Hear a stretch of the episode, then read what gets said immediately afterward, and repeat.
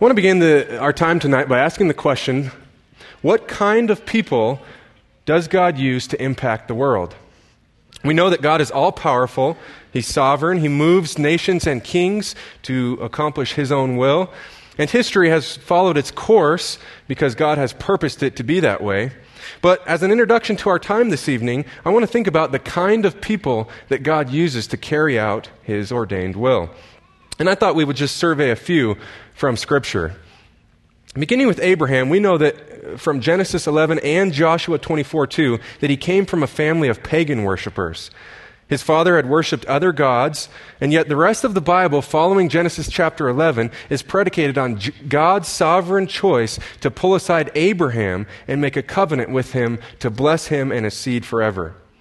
Abraham would be the father of Israel, and as the father of Israel, this nation would go on to really impact the entire world for the sake of Yahweh, to show the people that they were a set apart people worshiping the one true God.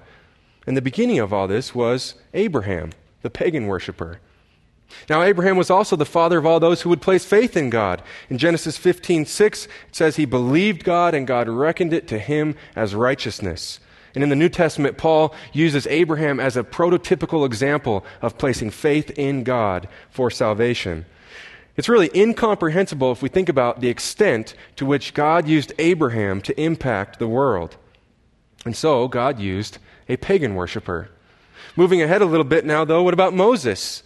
Moses was a Jew by birth and raised in the Egyptian courts, and for someone who would be a great leader of Israel, leading hundreds of thousands of people wandering through the wilderness, delivering the law of God, constantly pointing the people back to the Lord, we might expect that God would use a smooth talker with great persuasive ability.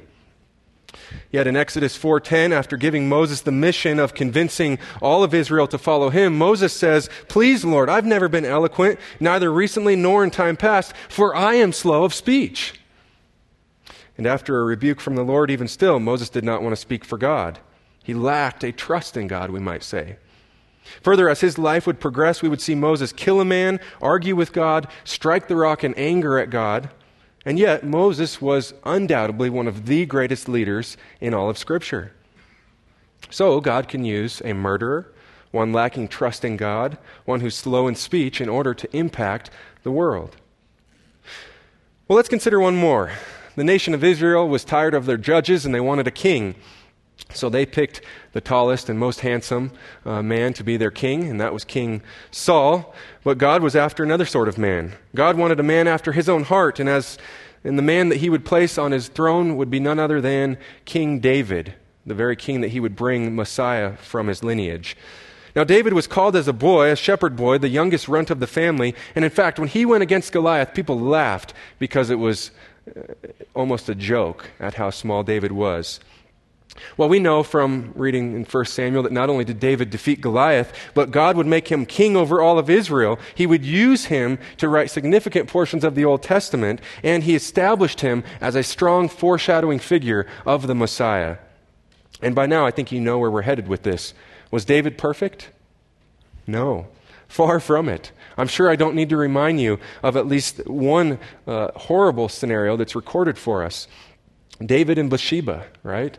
David and Bathsheba. In this account, David sees a married woman while he's out on his porch. He lusts for her. He sends for her. He lies with her. He impregnates her, and then he covers it up in an attempt, at least, by killing her husband. If you're like me, I'm thinking, well, gosh, I haven't done that. I'm doing pretty good. And yet, friends, how much was David used of God? Both the narrative of David's life in 1 Samuel and the words of his pen in the Psalms have impacted millions, and I mean millions of lives through the centuries. Psalm 51, Psalm 32, Psalm 22 are just a few of the Holy Spirit inspired Psalms that God used David to write. And so, in conclusion, God used an adulterer. Now, what's the conclusion of this introduction? Three of the most well known figures in the Old Testament, three who shook the world and continue to do so, were just ordinary guys, or perhaps even less than ordinary guys. They were average Joes who God used in an above average way. And so, what about us, Grace Bible Church? Can God use us? Can God use this church to make an impact in the world? Well, I'm convinced that we see an example and a model how this sort of impact can occur in 1 Thessalonians chapter 1. If you'll turn there with me, I'm going to read the entire first chapter, and then we'll focus in on verses 5 to 10. 1 Thessalonians chapter 1 verse 1. Paul and Silvanus and Timothy to the church of the Thessalonians in God the Father and the Lord Jesus Christ, grace to you and peace. We give thanks to God always for you, making mention of you in our prayers, constantly bearing in mind your work of faith and labor of love and steadfastness of hope in our Lord Jesus Christ, in the presence of our God and Father, knowing, brethren, beloved by God, his choice of you for our gospel did not come to you in word only, but also in power and in the Holy Spirit and with full conviction, just as you know what kind of men we proved to be among you for your sake. You also became imitators of us and of the Lord, having received the word in much tribulation with the joy of the Holy Spirit, so that you became an example to all the believers in Macedonia and in Achaia. For the word of the Lord has sounded forth from you, not only in Macedonia and Achaia, but also in every place your faith toward God has gone forth, so that we have no need to say anything. For they themselves report about us what kind of a reception we had with you, and how you turned to God from idols to serve a living and true God, and to wait for his Son from heaven, whom he raised from the dead, that is, Jesus, who rescues us from the wrath to come.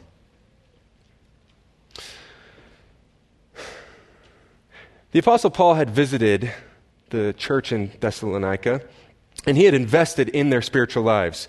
He had proclaimed the good news of the gospel of Jesus Christ among them, and he had helped them to grow into mature believers. In fact, Paul was so excited about the work that the Lord was doing among this group of believers that in chapter 3 in this letter, he just couldn't take waiting anymore. He says he had to send Timothy to find out how they were doing. He had heard from others about their faith and their conduct and that they were continuing in their faith, and that really fired him up. And so, in, re- in response to Timothy's report, Paul writes this letter of encouragement and direction to his beloved Thessalonians. And so, with our time this evening, I want to examine these five verses as a model for how we can make an impact in the world around us. And beginning with this, I want to look at the message that Paul delivered to them. In verse 5, he refers back to the time that he had spent with them when he was in Thessalonica. And in verse 5, if you draw your attention there, he begins with these words. He says, For our gospel. Now, pausing there for a moment, I want to ask the question what was Paul's gospel? What was the message that Paul delivered to the Thessalonians that had made such a great impact? Well, the term gospel is the Greek word euangelion, which is most often translated good news, but it can also mean news of victory. And in this day, the, a messenger would appear on behalf of the emperor. Now, just by this messenger's appearance, it was already known that this man brought good news. And upon getting the attention of all, he would raise his right hand in greeting and call out his message of victory with a loud voice. Now, this is the contextual background that the audience would have understood this term in. And it's interesting that in the same way, Paul's ministry over and over again regarded him standing and proclaiming the news of victory to an attentive audience. This message of victory was the resurrection of our Lord Jesus Christ. In fact, Paul defines what his gospel was in 1 Corinthians chapter 15, starting in verse 1. He says, Now I make known to you, brethren, the gospel the euangelion, which I preached to you, which also you received, in which also you stand, by which also you are saved, if you hold fast the word which I preached to you, unless you believed in vain. And now he's going to define this gospel for us in 1 Corinthians 15:3. He says, "For I delivered to you as of first importance what I also received, that Christ died for our sins according to the scriptures, that he was buried, and that he was raised on the third day according to the scriptures." So, friends, what is the gospel? What is the news of victory that Paul had shared with both the Corinthians and the Thessalonians? Well, it's the message of victory that though Jesus died, he died for our sins, he was buried, and he rose again on the third day. He lives forevermore. His resurrection has sealed the salvation which he has accomplished on our behalf. Both then, in the past, and now future for all of eternity. All those who would place faith in him, he has sealed by raising from the dead. This was the gospel that Paul presented. And it wasn't a gospel that he made up either. It was a gospel that he had received directly from Jesus himself, according to Galatians 1:12. He was simply passing on what Christ had shared with him. So, this was the gospel. This was Paul's message that he shared with the Thessalonians. But before moving past the message as a whole, I want to highlight that Paul's message was not limited to a mere proclamation of the resurrection of Christ. Involved in the gospel is the fact that when a person believes in Christ, Christ changes that person. He transforms them from a child of darkness into a child of light. And as such, their lives are different from then on. Not perfect, but different. And this undoubtedly was part of Paul's original message to the Thessalonians and is now part of this letter as well. In fact, it is on the basis of the gospel that Paul would exhort them to walk worthy of the gospel two times in this letter, and one of which is in chapter 4, verse 1. It's on the basis of the transforming nature of the gospel that Paul would call them to sexual purity in chapter 4, verses 3 to 8. He would call them to brotherly love, chapter 4, verses 9 to 12. He would call them to comfort one another and be comforted regarding the future in chapter 4, 13 through 511. And eh, closing this letter, he would call them to general Christian conduct in chapter 5, verses 12 to 22. All of this, he would do so on the basis of the transforming power of the gospel. All of this is wrapped up in the message that Paul delivered to them regarding the good news of Jesus Christ. So, this is the message that Paul bore. He bore good news. But now I want to think about and consider how did Paul deliver this message? In other words, if it was expected that it would come with this sort of weight, this sort of transforming power in an individual's life, uh, it, it wasn't just going to change a few ideologies or beliefs. So I want to know when he was with them in person, how did he do it? Did he stand before them and just read a piece of paper? Did he use sign language? Did he act it out or show a film of some sort? Probably not. When you think about when you think about teaching others church stuff, how do you imagine presenting these truths? Or how do you present these truths? Do you say Jeroboam was the 14th king of the northern kingdom of Israel? Jethro was the father in law of Moses. Are you presenting dry facts or is there some passion behind it? I really hope that there's passion behind it. In fact, I heard of a study, uh, a Bible study, women's study, that was going on at a church in northern Montana, and it kind of broke my heart to hear. The study consisted of these gals gathering together, reading an Old Testament passage, and uh, charting piece by piece the narrative of the flow, and then closing in prayer and leaving. There was no application, there was no implication for their lives, and really, there was no power in it. And friends, if we want to have a, if we want to present a gospel that's going to make an impact upon the hearer, we have to deliver this truth with enthusiasm. And in fact, I was so helped by one of the classes I'm taking now. The word enthusiasm comes from the word in theos, which means in God. In other words, all true enthusiasm comes from understanding God's word and applying it correctly. It comes from God Himself. This ought to characterize our delivery when we talk about the Lord. And in light of this, I just want to ask how do you suppose then that Paul and Timothy and Silvanus presented this gospel truth to the Thessalonians? Well, thankfully, we don't have to guess. Look again at verse 5. Paul says, For our gospel did not come to you in word only, but also in power and in the Holy Spirit and with full conviction. He says, in power, in the Holy Spirit, and in full conviction. Right? Romans 1:16 tells us that the gospel is the power of God for salvation. The gospel had rocked Paul's life in a 180 fashion to where now he was a completely different man. And now with the spirit of God living in him, he was delivering an impact, he was delivering an impactful message. See, here's the thing. When the Word of God has affected the preacher of the truth, when the Spirit of God has taken the truth and formed convictions and resolutions based on the truth, you better watch out because it's going to come out with power. It's going to come out with passion. And I don't mean to get too technical, but if you actually the word here is dunamis or dunamai that's translated as power in our English Bibles. It can mean power, might, strength, force, capability. And Paul says that he delivered the message with dunamai or with power. And in fact, just a little bit of uh, helpfulness in this word. Centuries after this New Testament context, in 1867, Alfred Nobel, who the Nobel Peace Prize is named after, invented an explosive, ironically, that was stronger than black powder. Now, at first he called it Nobel's blasting powder, but later he was looking for a more potent name. He had, after all, just invented a substance that could alter one of man's biggest foes, the mountain. Right? It could blow the side right off of it or a hole right through it for a train to pass through. So, in order to capture the raw power of this substance, he decided to change the name to dynamite, based on the Greek word here, which means power. Well, in the same way, I think about the fact that this word was in existence when Paul is searching for the right word to capture the power. And in searching for this right word, he arrives at the word dunamai and uses it in Romans 1:16 and here in 1 Thessalonians 1 verse 5. And the point is this, friends, is that Paul's gospel came with power. It came with an influence and an impact. But verse 5 also tells us that it came in the Spirit. Now, we know that the Spirit's role is to magnify the second person of the Trinity, uh, the Son of God. And one of the ways he does that is by opening the eyes to the Scriptures. He opens eyes to the Scriptures to know and understand and eventually behold the Son of God for salvation. So, Paul's message was grounded in the truth of Scripture, which ultimately leads to saving knowledge of Jesus Christ. In other words, it was in the Spirit, it was in accordance with what was true. And thirdly, we see that Paul's gospel was delivered in full conviction. Paul himself fully believed, in other words, that it was true. He was convinced even to the point of being killed later in his life.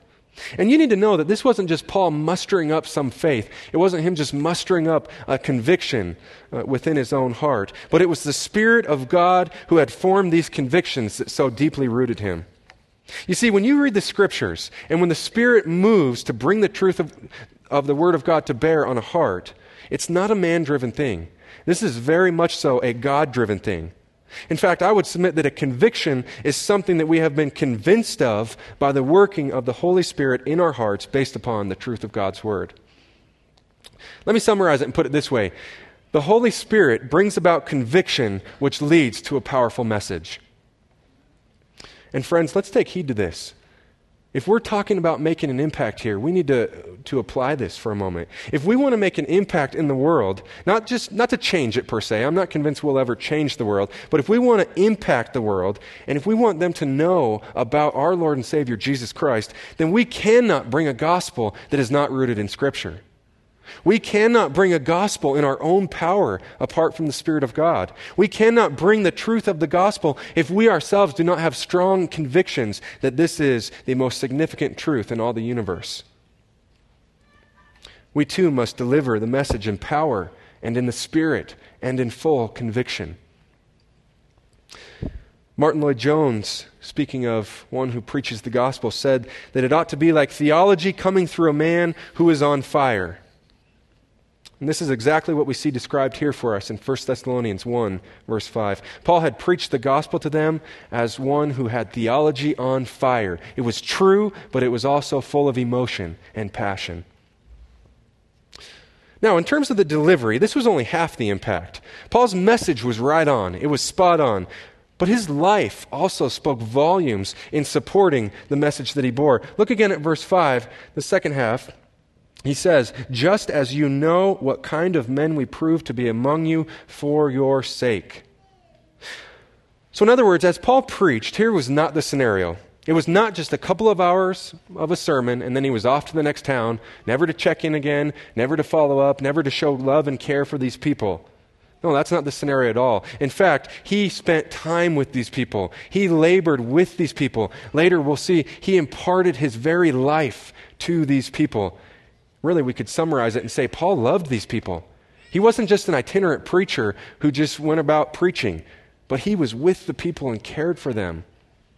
And in fact, just in, in surveying this small letter, five chapters in 1 Thessalonians, I see, I see four ways how Paul showed his love for the Thess- Thessalonians. Look at chapter 2. I'll start in verse 3. He says, For our exhortation does not come from error or impurity or by way of deceit But just as we have been approved by God to be entrusted with the gospel, so we speak, not as pleasing men, but God who examines our hearts. For we never came with flattering speech, as you know, nor with a pretext for greed, God is witness, nor did we seek glory from men, either from you or from others, even though as apostles of Christ we might have asserted our authority. But we proved to be gentle among you, as a nursing mother tenderly cares for her own children. Having so fond an affection for you, we were well pleased to impart to you not only the gospel of God, but also our own lives, because you had become very dear to us. For you recall, brethren, our labor and hardship, how working night and day so as to not be a burden to any of you, we proclaimed to you the gospel of God. You are witnesses, and so is God, how devout, devoutly and uprightly and blamelessly we have behaved toward you believers. Just as you know, we were exhorting and encouraging and imploring each one of you as a father would his own children, so that you would walk in a manner worthy of the God who calls you into his own kingdom and glory. What love, right? What love. And if I could summarize a few points from this section, Paul here attributes his affections for the Thessalonians both as a mother would care for her children and as a father would care for his child. He employs both motherly and fatherly care for them. Paul genuinely loved these people and it made an impact.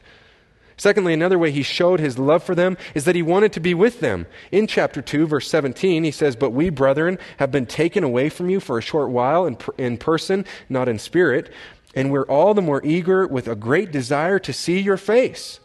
For we wanted to come to you, I, Paul, more than once, yet Satan hindered us. So Paul wanted to be with them. This undoubtedly shows his love and would have made an impact. Thirdly, we see that they are his pride and joy. Look at verse 19 in chapter 2. He says, For who is our hope or joy or crown or exaltation? Is it not even you in the presence of our Lord Jesus at his coming? For you are our glory and our joy. In other words, Paul had great joy over the Thessalonians in their faith. It did his heart well to see that they were doing well and that they were following hard after the Lord. And fourthly, we see that he wanted to see them mature in faith. Chapter 3, verse 10, he says that night and day we kept praying most earnestly that we may see your face and may complete what is lacking in your faith. Now, verse 11, may our God and Father himself and Jesus our Lord direct our way to you, and may the Lord cause you to increase and abound in love for one another and for all people, just as we also do for you. Paul wanted to see them mature in the faith. This is the sort of character that Paul possessed. This is the sort of person that Paul was as he ministered among them.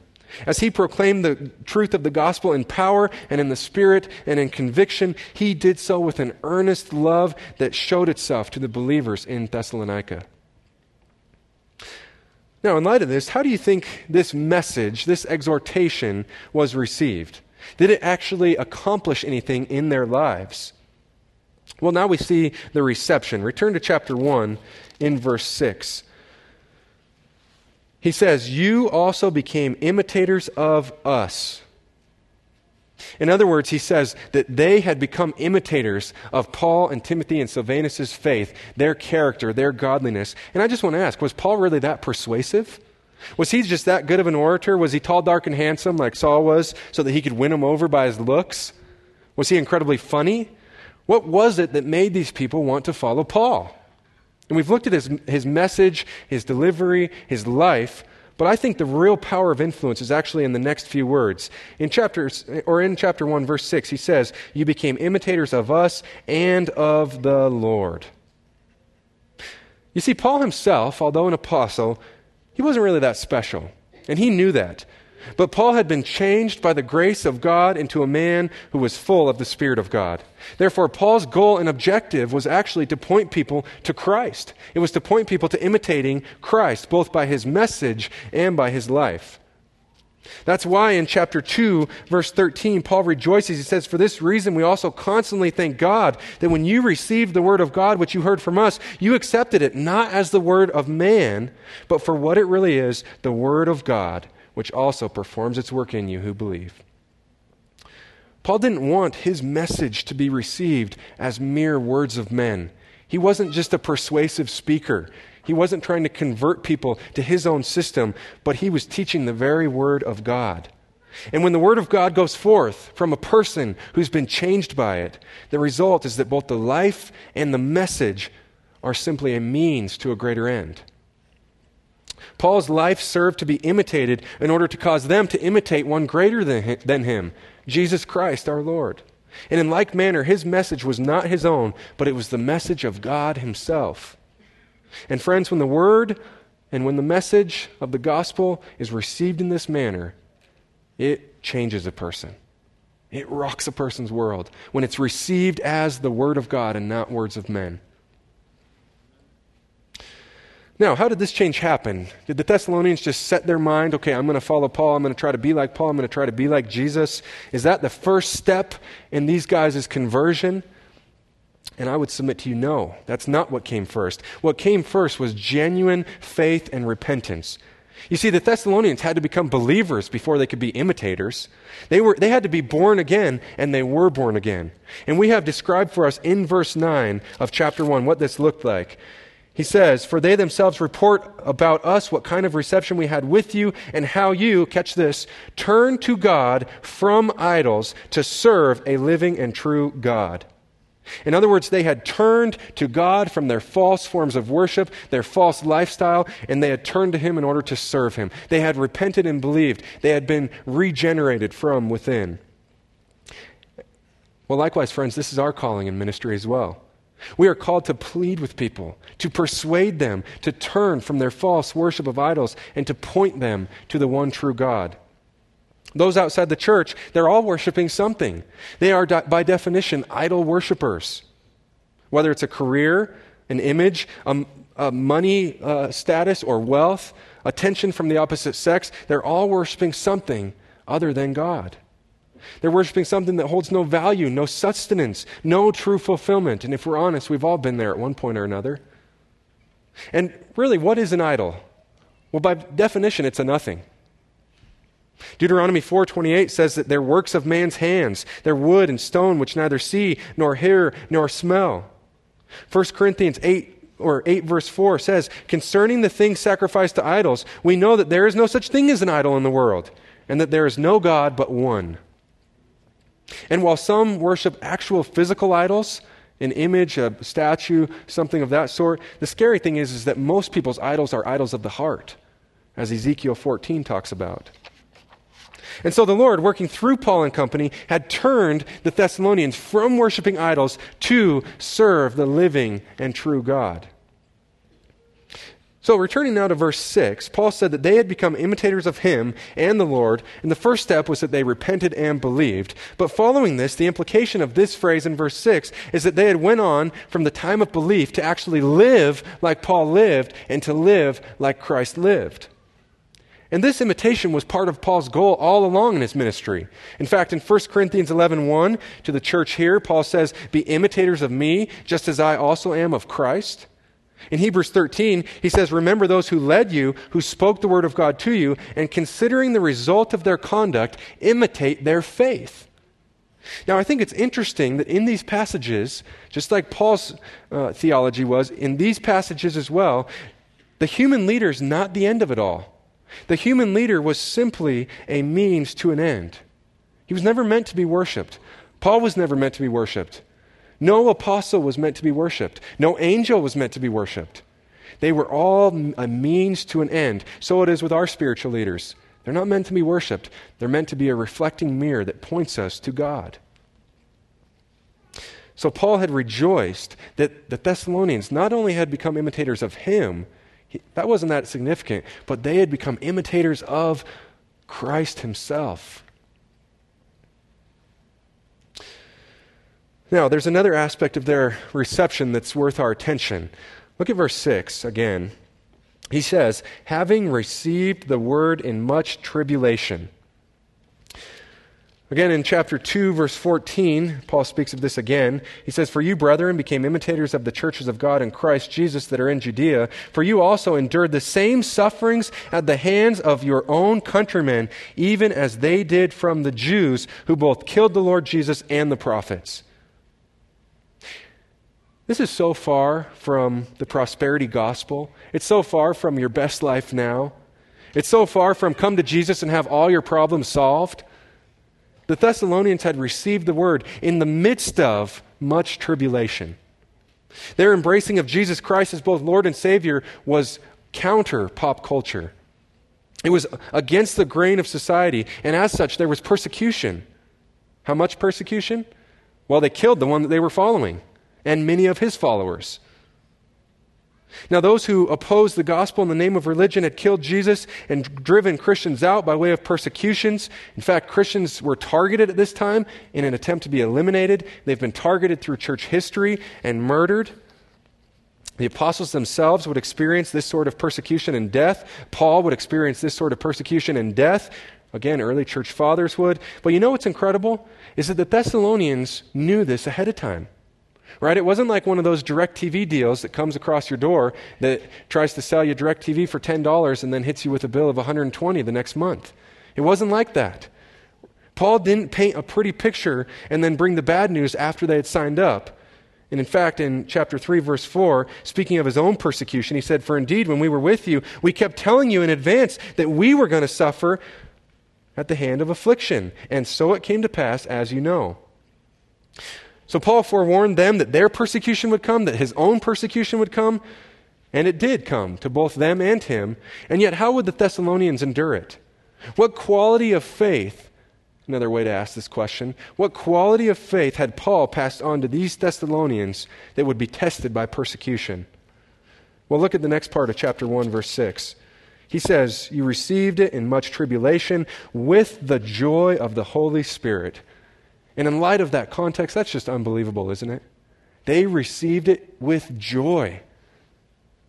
Knowing that if they truly followed the Lord, they would receive persecution, the Thessalonians received the word with joy chapter 3, verse 5 says, For this reason, when I could endure it no longer, I also sent to find out about your faith, for fear that the tempter might have tempted you, and our labor would have been in vain. And yet, if you were to read verses 6 through 9, Paul concludes that the Thessalonians had stood strong. They stood in the midst of persecution, they had endured. The fortress of their faith had not shaken, been shaken to the point of crumbling. And though they had received the truth about Jesus in tribulation, their reception of this truth was filled with joy. Now, the reason I, that this sort of faith, this quality of faith existed within them was due to the sovereign grace of God. And that's why in chapter 1, verse 4, Paul attributes their rock solid faith to the choosing of God. Knowing that they were chosen by God, saved by God, set apart for service unto God, they received the word with joy, and persecution didn't matter. It didn't matter if they would suffer. They belonged to God, the one true God. They were chosen as His beloved. And so the Thessalonians had genuinely received the gospel into the core of their being. That was their reception. Now, in our last consideration of this passage, I want to consider the impact that their faith had had. What was the fruit of Paul's labor with the Thessalonian church? What was the resulting impact of their faith and conduct as well? And first, we see that the Thessalonians were an example to other believers. Verse 7, he says that they had received the, uh, received the word in much tribulation with the joy of the Spirit. Verse 7, so that you became an example to all the believers in Macedonia and in Achaia. Once Paul and Timothy and Silvanus had left, it would have been easy, if you think about it, for the Thessalonians just to back off, just to revert to their old ways. They didn't have any supervision now, right? They could have done whatever they wanted. And would they revert to their old ways? No, they couldn't. They had been changed, right? They had been transformed by the grace of God, by His working. So it's no wonder that they stood true. In fact, the Thessalonians had provided an example that would become notorious in the surrounding areas. Their integrity in the Christian life became famous. This verse tells us that it spread to Macedonia and Achaia. Now, just a bit of background here. Macedonia was the greater region in which the city of Thessalonica existed. It would have been northern modern day Greece area. The region of Macedonia included both Philippi and Berea, also cities, which is interesting considering that the Philippians were also beloved by Paul, as were the Thessalonians, and the Bereans are known for being the noble Bereans.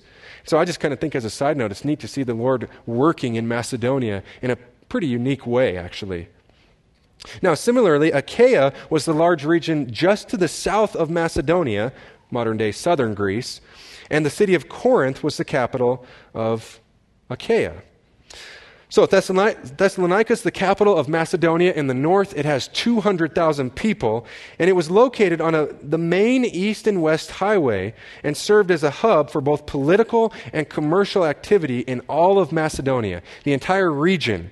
It became known, in fact, as the mother of all Macedonia. Now, I want to think about this for a moment. All of these two provinces of Rome had heard of the example of the Thessalonians. Together, Macedonia and Achaia formed the geographical size of the state of Alabama and would have contained millions of people. And yet, this one small church's faith had become famous in this entire region. Millions and millions of people. And it, it's so incredible to just look and see how Paul had invested in them for a while, and yet now, as a church, their testimony, their witness, was being true salt and light to the world around them. So the Thessalonians were an example of Christian living to all of Macedonia and all of Achaia. Secondly, though, look at verse 8. A second impact that Paul's ministry to them had had is that they now spoke the word of God to others. He says in verse 8, For the word of the Lord has sounded forth from you. In other words, the Thessalonians didn't, by the strategy, always preach the gospel, use words when necessary. They were walking the walk as true Christians, but they were also talking the talk. Their lives were the pillar and support of the truth that they bore with their mouths. And just like Paul had delivered the message of the gospel to them and he had lived it out before them, so now they too were duplicating the same thing. They were talking about the scriptures, they were talking about Jesus, thereby forming the epicenter which shook the world around them. Travelers, businessmen, nomads, gypsies, the Thessalonians were faithful with whoever came through this main east west highway. Whoever they came across, they were proclaiming the good news of Jesus Christ. Now, as a third impact of their faith, look again at verse 8. It says, For the word of the Lord has sounded forth from you, not only in Macedonia and Achaia, but also in every place your faith toward God has gone forth. In other words, guys, their radical lives, their radical message had been heard by all. Again, a combination of their lifestyle and their message. The result of this sort of faith made an impact on everyone. Paul says, in every place. In other words, there was nowhere he could think of that hadn't heard of the Thessalonians. Again, as a trading hub, many foreigners would come into this city and then go back to home, setting up the perfect context for this church's faith to sound forth to the entire world. Not only had their faith impacted the regions of Macedonia and Achaia, but it was the talk of the world. They made a mark, and impact on the entire world. And as a result, Paul says in verse 8 that now they had no need to say anything. Their lives and their words spoke loud enough on their own. A fourth impact, though, that Paul's ministry had had on the Thessalonians is in verse 9. They now served the Lord. For they themselves report about us what kind of reception we had with you, and how you turned to God from idols to serve a living and true God. Again, emphasis on the fact that they served the living and true God. The Thessalonians weren't marginal Christians. They weren't cul de sac Christians. They weren't spectator Christians. They weren't hypocritical Christians. They were active servants of the living God. The impact of Paul's ministering to them was that now they sought to minister to others. They were living out their Christian faith in the same way that God had designed all along. With new hearts, they now lived to serve God and to serve Jesus Christ. And fifthly, there's an impact that they now loved and eagerly waited for Jesus Christ, their Savior. Look at verse 10. End of verse 9, it says, They now serve the living and true God and to wait for his Son from heaven, whom he raised from the dead. That is Jesus Christ, who rescues us from the wrath to come. The result was that they now eagerly waited for Jesus' return. They had an eager longing to see him face to face, to be free from sin, to be with him in heaven. Their perspective was not earthly bound. This eagerness, friends, ought to be true of us as well. This ought to be true of anyone who's been changed by the grace of God. Folks, I just want to remind us there's an empty grave out there. There may be more than one empty grave out there, but there's only one empty grave where the man rose himself from the dead, and it's still empty, and he's coming back, and that empty grave belongs to Jesus. And he's coming back to collect his saints and go back to heaven. Are you excited for that day? Now, in closing, I just want you to imagine for a moment if the whole world was talking about the radical faith of a certain church. Instead, we all know the latest drama on the presidential election. Trump said this, Hillary did that. But what if Thess- the Thessalonians, what if we, just like the Thessalonians, had lived out the gospel in such a way that it testified to all the world that we at least encountered? The Thessalonians' faith had gone on to reach the world of their day. And in the same way, I want to just consider our church for a moment. Our church is doing well. It is. In fact, the Lord has used this church to cultivate other pastors who have gone on to other churches. He's used this church to bring forth men who teach at seminaries and other Bible institutions. This church has sent out missionaries who serve in the foreign context. This church has brought up its own pastors in some senses, five out of seven of which came from MSU, came up through Grace Bible Church, and were called into vocational ministry. From this church, examples could be multiplied of how one faithful follower of Christ began a conversation with someone on a plane, or at a restaurant, or a friend, or a stranger, and that person came to faith in the Lord, and now they're doing the same thing. It's not to mention the many CEOs, businessmen, doctors, lawyers, teachers, engineers, wives, and stay at home moms who have made a tremendous impact on the world for the sake of Christ. And the common link of this is that God uses ordinary people to do extraordinary things. God took a Jesus hater in the Apostle Paul and made him a mighty force for his kingdom. In the same way, he used Abraham, he used Moses, he used David. And friends, if you're in Christ, I want to just encourage you God can use you too. He can use the individual people that make up Grace Bible Church. Now, maybe you're intimidated and you're thinking, well, how? How can I do this? Well, how did Paul do it? He proclaimed the gospel, not in word only, but in power and in the Holy Spirit and in conviction. He lived in such a way so as to prove himself among them for their sake. He lived so as to be worthy of imitation he called them to turn from idols and to serve the living and true God. He called people to look to Jesus and to wait eagerly for him. He proved himself to be gentle among them like a nursing mother. He encouraged and implored them just as a father would his own children. He imparted to them not only the gospel, but his very life. He considered these people as very dear to him, and he labored day and night in proclaiming this truth to them because he loved them. Now, I just want to encourage us as we're leaving this place to consider aspects of this testimony. Consider Paul's ministry to the Thessalonians and examine ourselves and to ask, how am I doing in these areas? Am I manifesting this sort of Christian love to those who I'm investing in? Friends, I want to make a difference in the world, and I know many of you do too. And that's my prayer for us as a church that Grace Bible Church would be a sending place, that the word of the Lord would sound forth from this place that the whole world would hear about the faith, the radical kind of Christianity that's going on right here. Amen. Let's bow together and pray.